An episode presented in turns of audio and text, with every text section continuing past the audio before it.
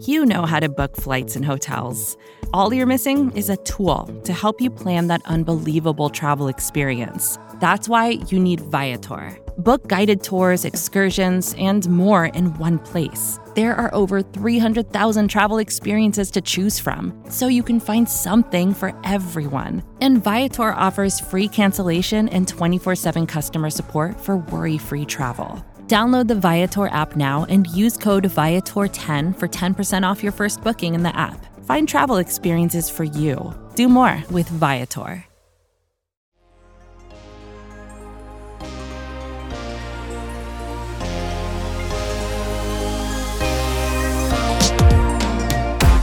In the fifth round of the 2020 NFL Draft, the New York Giants selected Shane Lemieux, offensive guard from Oregon, who is now, like I said, a member of the New York Giants, an additional third lineman that they selected in the 2020 draft. And we are going to be breaking him down here on the Chris and Joe Show, uh, presented to you by SB Nation and Big Blue View. So, Lemieux, in terms of what he is as a prospect, before we get into the uh, very detailed breakdown that we've been doing on some of these other guys, he's six foot four, 310, shorter arms for a guard, 32 and a fourth inch arms. And Chris, the one thing that I feel like I really took away from watching him and observing him and seeing what he does as a guard is that he is a big, mean, nasty mauler. He's just a little bit inconsistent at times and is not, he doesn't play as good as he should be on every single down, on every single play. Yeah, that's, I think that's a really good uh, summary of Lemieux. He is, you know, big. He's got great competitive toughness. He's definitely got a mean streak. You can see that in his blocks. He seems to like going that extra mile to ragdoll a defensive lineman whenever he gets the opportunity. And he is just a country strong dude. He he looks bigger than he measures, and he plays, I think, bigger than you would expect a 6'4, 310 guard to, to play. He was probably one of the top three strongest players well, certainly strongest offensive lineman that I saw on tape this year. And once he gets locked in, he has the ability to impose his will on a defensive lineman. Yeah, and that's really the big case here is that he has this this perfect strength that you want in a guard, in a guy in the interior that is bodying and beating the hell up of uh, on on defensive tackles and knocking them around, putting them into the ground, making linebackers pay. But it just seems at times he doesn't really use it to the full full ability and capability that he can. And I think that's why he fell and landed where he did. He he was a fifth round pick because he has traits that a team like the Giants, who need additional depth at offensive line, that they can say, all right, we, we can take this guy, we can work with him. You know, maybe we can get out of him what his what those traits, that strength is is making him fully capable of. But if not, he you know he's a base level player because we can't get him to to fully unlock some of that stuff because uh, in, in, terms of what he does physically i mean i think he's got a, a pretty decent ceiling for a fifth rounder which we're going to talk about in a little bit chris but why don't we take some time here and really unpack him as a prospect and like we did with matt peart and with andrew thomas we talked about his run blocking ability their pass blocking abilities and we're going to do the same here so Chris, the big key though, when it comes with run blocking, is that he is just a huge mauler, like we've said. He looks like he wants to kill every single guy that he lays his hands on, trying to ragdoll guys, throw them into the ground. And so, I mean, sometimes that can be a bit of a um, a, a weakness because he's overly committing to trying to to to blow these guys off the ground and into the ground, if if that makes sense. But the biggest issue besides all that that big power just seems like he does not have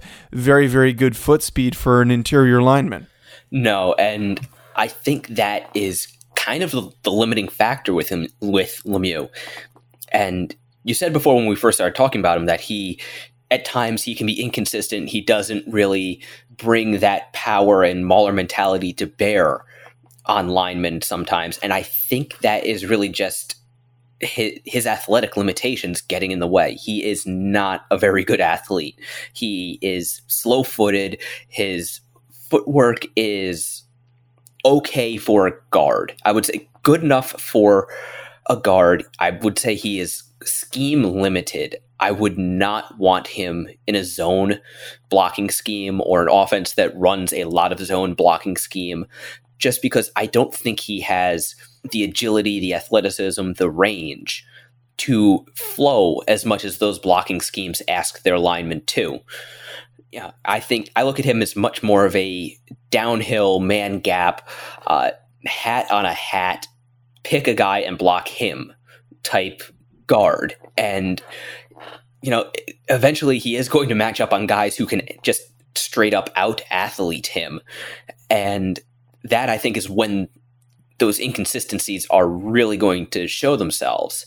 And unfortunately, that's going to happen a lot more at the NFL level than at the college level. You make a really good point, though, there, Chris, about his ability does not really translate to a zone blocking scheme because it takes him a long time to get moving and it feels like his feet don't really pick up when he steps it just seems like it's uh, it's like he's sliding while he's he's trying to run block and get upfield so he, needing to do what you need in a zone blocking scheme would require being able to move quickly, laterally quickly, um, step effectively and powerfully. But he just, he's more of a big, lumbering guy that is all about overpowering people. And the thing that I see him do really, really well, and I'm sure it's the same case for you, Chris, is that you see him uh, grab on on these these double teams and and just overtake guys while uh, Penei Sewell would then go to the next level in some instances, or if he was. Um, doing an ace block with a center that kind of stuff was just like watching him just unload on guys because they were out of position those defensive tackles. They weren't expecting a double team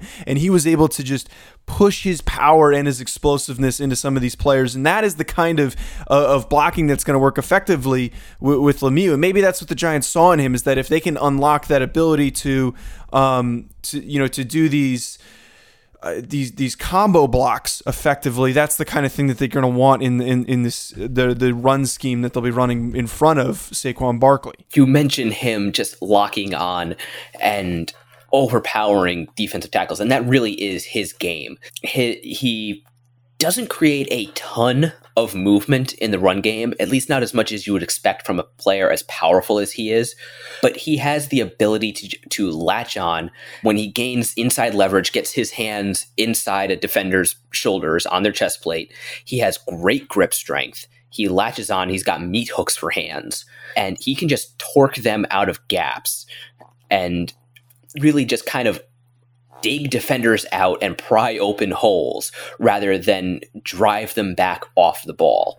Certainly with all that size, that power, that, that the meanness that he brings to the offensive line, creates this uh, entity, if you will, in the in the interior of the offensive line, especially with Oregon, that he can just be a, a hole paver, a guy that clears out space, that makes room. Now he's not going to do everything else at an elite level when it comes to moving and getting upfield and all that stuff, but he has that athletic, explosive strength that you want with an offensive lineman. Now, Chris, in terms of his his pass blocking, this is where things are aren't as clean and a little bit iffy because some of that power doesn't always translate to pass blocking because he's got this drive ability, and that's not really what you need in pass blocking. And all the stuff we talked about his issues with run blocking is his feet are slow. He's very slow footed, so his his steps are a little bit choppy when he's kick setting. He doesn't really get very far, um, especially when he's taking situations with smaller, quicker defensive tackles, he can't really get into position quickly enough. And it's just a lot of him still being able to use his strength and grabbing on and not allowing any more continued pressure. But that's not always consistent. If he goes up against these these faster guys, he can be a bit hung out to dry if, if he doesn't get get some help.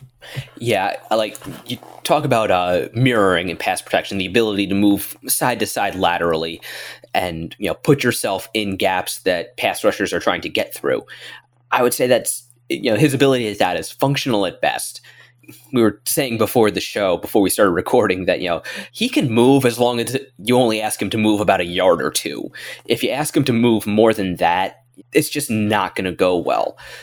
So you know, if he has to move quickly or has to cover a large area, he, he just is not going to have the the foot speed, the athleticism, the range to do that. And unfortunately, that is definitely going to limit him against more athletic interior linemen. You bring up a lot of really good points in trying to illustrate what he is as a player. He's he's not a guy that's going to flourish in space. He's not like Matt Peart, who we talked about a couple shows ago about how he's he's this uh, large. Um, dancing bear, if you will, a guy that's huge and, and, and very um, very fluid in his movement abilities. That's not the case for uh, for for Lemieux here. He he's very tight in where he can move, and he has to move in a very constricted location. But the the good thing that does come with it is he has that necessary power to handle guys in pass rush situations. So if somebody comes at him, if he gets a nose guard or or an interior defensive lineman that's 300 plus, he has that upper body strength and the the relative balance to prevent any further upfield pressure. So that seems to be his biggest strength when it comes to pass blocking. And I, I feel like you can agree with me on that one that he handles those bigger, meatier defensive tackles pretty well. Yeah, he is, he is a phone booth player. You lock him up inside, he doesn't have to move side to side too much. He doesn't have to try to beat a guy like Aaron Donald to a spot. Well, obviously that's going a bit to the extreme, but you know, he doesn't have to beat a hyper athletic three technique, two eye technique, four technique, you know, whatever. He doesn't have to try to beat one of those guys. You just match him up, lock him up on another big, powerful dude, and he can match up with pretty much anyone in that in that circumstance. Now, with all that being said, and the stuff that we just broke down in terms of what he can do on both ends of blocking, before we get to this commercial break, Chris, you bring up a really good question that we were talking about before the show, and I think we we need to acknowledge this because I had brought up and, and kind of pitched the thought of he might be able to play center. We saw videos of him snapping uh, at the gym that he was training at. He's been working on it just to be able to pitch and say to teams, "Hey, I can I can snap if you need me to. You can have me do it." And we were discussing not as much, but we'll do so more now if he can actually do that, if he can play center, if he can transition to center and compete at that center spot. And I think pretty simply, Chris, I don't know if his feet are quick enough to, for him to to play at that center position, especially because his arms aren't long enough to to overcome those issues with his foot, with his uh, footwork rather. Uh, yeah, I, I kind of agree with that. Yeah, I like Lemieux. I liked him as a prospect. I brought him up a few times before the draft. I am just not sure he can play center. You know, centers have a pretty high athletic requirement. You know, they need to be able to uh, work angles. They need to be able to move from side to side uh, to bring that double team with whichever guard needs it, you know, depending on what the play calls for. They need to be able to pick up blitzers. They need to be able to snap the ball and then in an instant deal with a 350 pound nose tackle who is about a foot away from them. And I just don't know that Lemieux has the athleticism to do that. You know, I would say a center, he has probably the second highest athletic requirements on the offensive line. And I don't think that's a controversial thing to say. And I don't think it's as far behind an offensive tackle as some may believe. So, know, it, it's great that he can snap, but can he do it in full pads in a game situation with, you know, DJ Reader bearing down on him? And I, I just don't know. Yeah, I think that's a really key thing to point out here is that it's easy to say a guy can just step in and do something, but you have to consider what he brings to the table. And it, it, just from the simple thought of in some schemes, centers will be asked to down block on three techniques or uh, you know a two technique, and that's not easy to do if you're not quick, if you're not nimble. Sometimes these guys, for a reason, are smaller and more compact because they need to be able to move quickly and be able to go and get those guys that are at a further distance. It's not the easiest position to play even though people tend to talk about how left tackle is more difficult, it, it can be more difficult, but they're very different skill sets. And the other thing, too, just watching him run block with Lemieux is I, I don't see his ability to get to the second level good enough. If you're facing a scheme that runs four down linemen, with no nose tackle, more often than not, you're going to have to chase down linebackers. And I don't see that speed of being able to do that.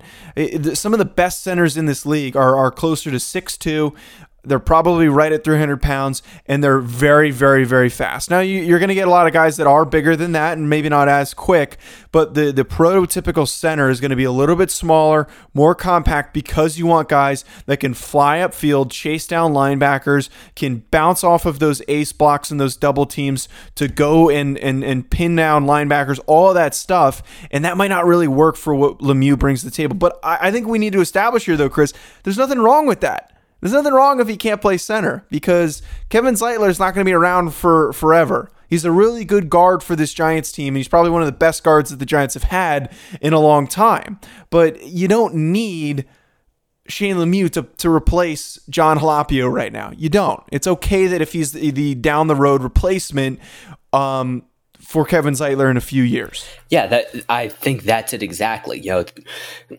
sometimes we get a little bit too caught up in what players can't do. But you know, if you step back, there's nothing wrong with a guy being your eventual starting guard. Yeah, that's kind of like saying uh, Damon Harrison was a bad pickup because he couldn't also play cornerback. You know, that, that that's just not who he is. Sometimes you just need to accept guys for who they are, and Lemieux just might not be a center. He might just be a guard, or he might only be a guard. And that's not a bad thing. Yeah, and what we'll get out of Shane Lemieux, we're going to get into that in a second. But before we do, we're going to take a very short commercial break. Vacations can be tricky. You already know how to book flights and hotels, but now the only thing you're missing is, you know, the actual travel experience. Because is it really a vacation if you're just sitting around like you would at home? You need a tool to get the most out of your time away. That's where Viator steps in. You can book guided tours, activities, excursions, and more in one place to make your trip truly unforgettable. Viator has over 300,000 travel experiences to choose from. Everything from simple tours to extreme adventures and all the niche, interesting stuff in between so you can plan something that everyone you're traveling with will enjoy. Real traveler reviews give the inside scoop from people who already been on the experiences you're considering, so you can plan with confidence. Free cancellation helps you plan for the unexpected, and 24 7 customer support means you can travel worry free. Download the Viator app now and use code Viator10 for 10% off your first booking in the app. Find travel experiences for you. Do more with Viator. As we've done with every single prospect so far, we have talked about their ceiling, their floors, and also things that they need to improve on. Chris, with Lemieux, it seems like it's a lot more physical limitations than anything that we can really uh, draw to. Our second point is something that is a little bit more game related and understanding how the game works. But the biggest thing here needs to work on that foot speed you can only do so much really with that. I think that you're not going to be able to to become an elite player, you know, overnight in in a, in a couple years when it comes to foot speed along the offensive line, especially when you're that big and heavy. But you can improve it if he spends time in the off season over the next few off seasons. You can get quicker, a little bit quicker, up to a speed that can make him more competitive as a guard so he's not getting killed against some of these faster players. Yeah, I, I don't think he's going to be able to completely transform himself in that regard. He is a very experienced player. He started 52 consecutive games for Oregon. You know, it's not like he is a he it's not like he's new to the game of football. He's not a uh, you know former basketball player who just got to be too big or anything like that. Yeah, he is a longtime guard and you know, he kind of is who he is, but that doesn't mean he can't at least try to get better. And the other thing that I noticed that I think he can work on is he tended, at least to me, he tended to get tunnel vision. And especially as reps and plays wore on, like longer plays, longer developing plays, I noticed his concentration either start to wear down or, you know, not show awareness of what the defense was doing, especially on more slow developing blitzes, delayed blitzes, stunts and twists, things like that. You know, he could lock in on a guy and wind up chasing that guy, taking himself out of where he is supposed to be and allow the defense a free run into the backfield. Yeah, I think that's something he's going to have to work on just period. Just ha- he's just has to work on that, but particularly if he wants to try to make the conversion to center because you know, in addition to be having to be a good athlete, center also has to be a very aware player. You know, he has to be able to diagnose what the defense is doing and communicate and help out where he, where he needs to. And a center can't get tunnel vision. He can't lock in on one defender and kind of exclude every the other 10 from his awareness. So that's something Lemieux has to work on, and I think that's something he can work on and improve.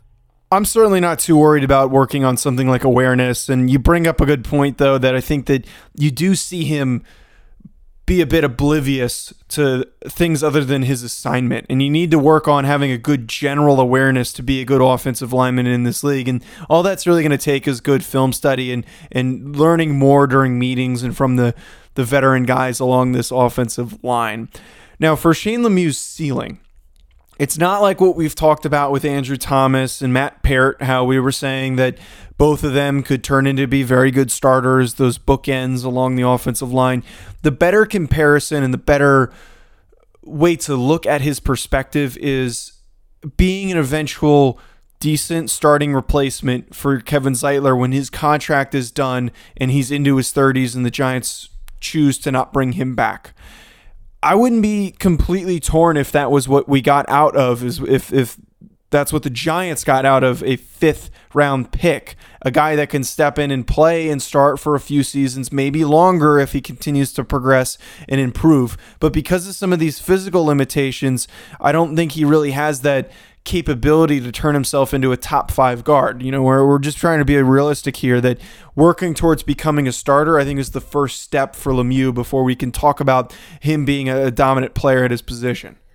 Yeah, I, I would agree with that. I would say if he is just a competent, acceptable starter, you know, a guy who is not a liability, who can be consistent, yeah, maybe not, or you know, not top tier, not a guy who's going to be a perennial Pro Bowler or All Pro player, but just who can show up on Sundays, execute his assignments, and not be the reason why a play gets blown up.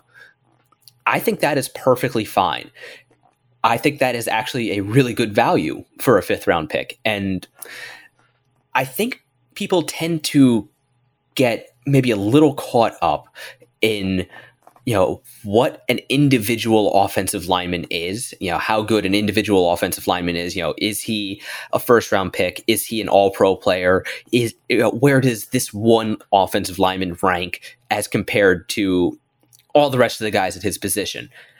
And i think that's kind of missing the forest for the trees because the best offensive lines yes they have good players but the sum is greater than the parts.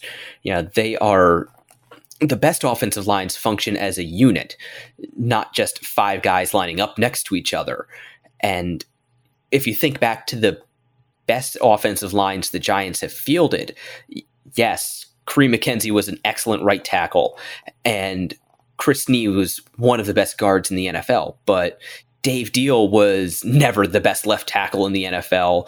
Rich Seubert was a good feisty guard. Uh, Shaun O'Hara was a good, you know, was a smart center, but none of them were ever really considered among the absolute best at their position. But for a few years there, the Giants had arguably the best offensive line in the NFL.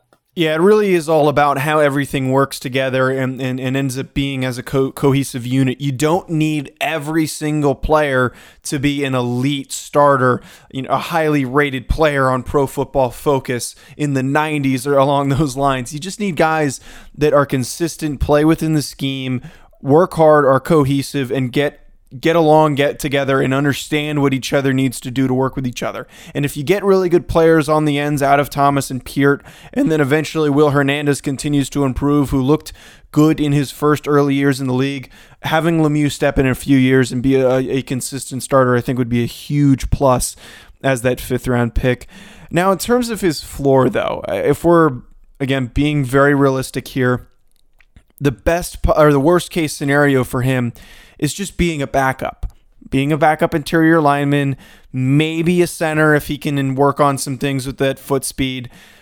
Can't really play tackle because he's too slow when he comes to kick setting, but being a backup rotational guard makes him uh, an asset to the team, but not an impact serious player that that does amazing things for the roster. And again, that I don't think is a terrible floor. This is a guy that I think has a, a, a not a huge, a high, super high ceiling, but not a very terribly low floor. That you can at least get a, a backup starting player out of Lemieux. Yeah, I, I don't think he's a guy who is going to wash out his first year or even his first couple years. If he is only a backup for a couple years, you know, maybe at the end of his rookie contract, the Giants let him walk, or they're able to find an upgrade, you know, whatever. But once you get into the third day of the draft, that's kind of the player you're looking at. If you can get him to be a starter, that is great.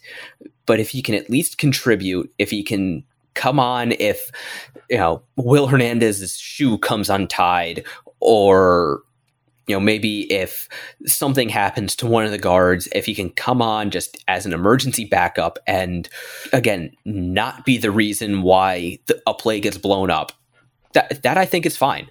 Perfect situation though for a fifth rounder, and we we also the other thing too when it comes to talking about draft picks is I think we also tend to get a little bit caught up in players and think that the the player that our team took is going to be really really good even if he's a late rounder, but being realistic, a fifth round lineman is not always going to develop into a starter. You're usually drafting guys in that five to seven range to fill out the depth on your roster and to add competition to various parts of the roster. So that's a really good prediction for him. I think that's a good floor. It's not a guy that's going to be completely fallen out of the league and, and not even on the Giants roster in two seasons. He'll he'll stick around for a few years until the Giants can really fully feel that they've gotten everything that they possibly can out of Lemieux.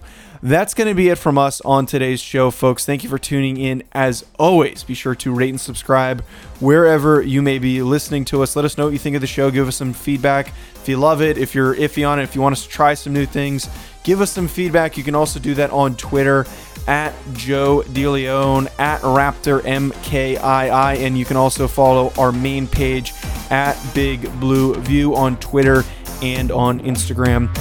Stick around though for our next show on Wednesday as we continue yet again with our next draft pick, one of the many for the Giants, into the sixth round. That is Cam Brown, linebacker from Penn State.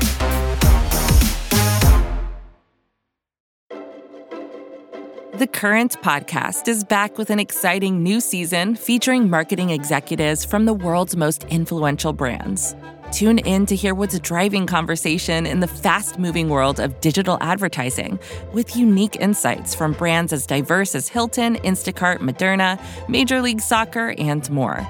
And in this presidential election season, The Current explores what a national political advertiser, like the National Republican Senatorial Committee, and a major CPG brand like Hershey can learn from each other. Listen in and subscribe to The Current at thecurrent.com or wherever you get your podcasts. Claude 3 from Anthropic is your one stop shop for enterprise AI.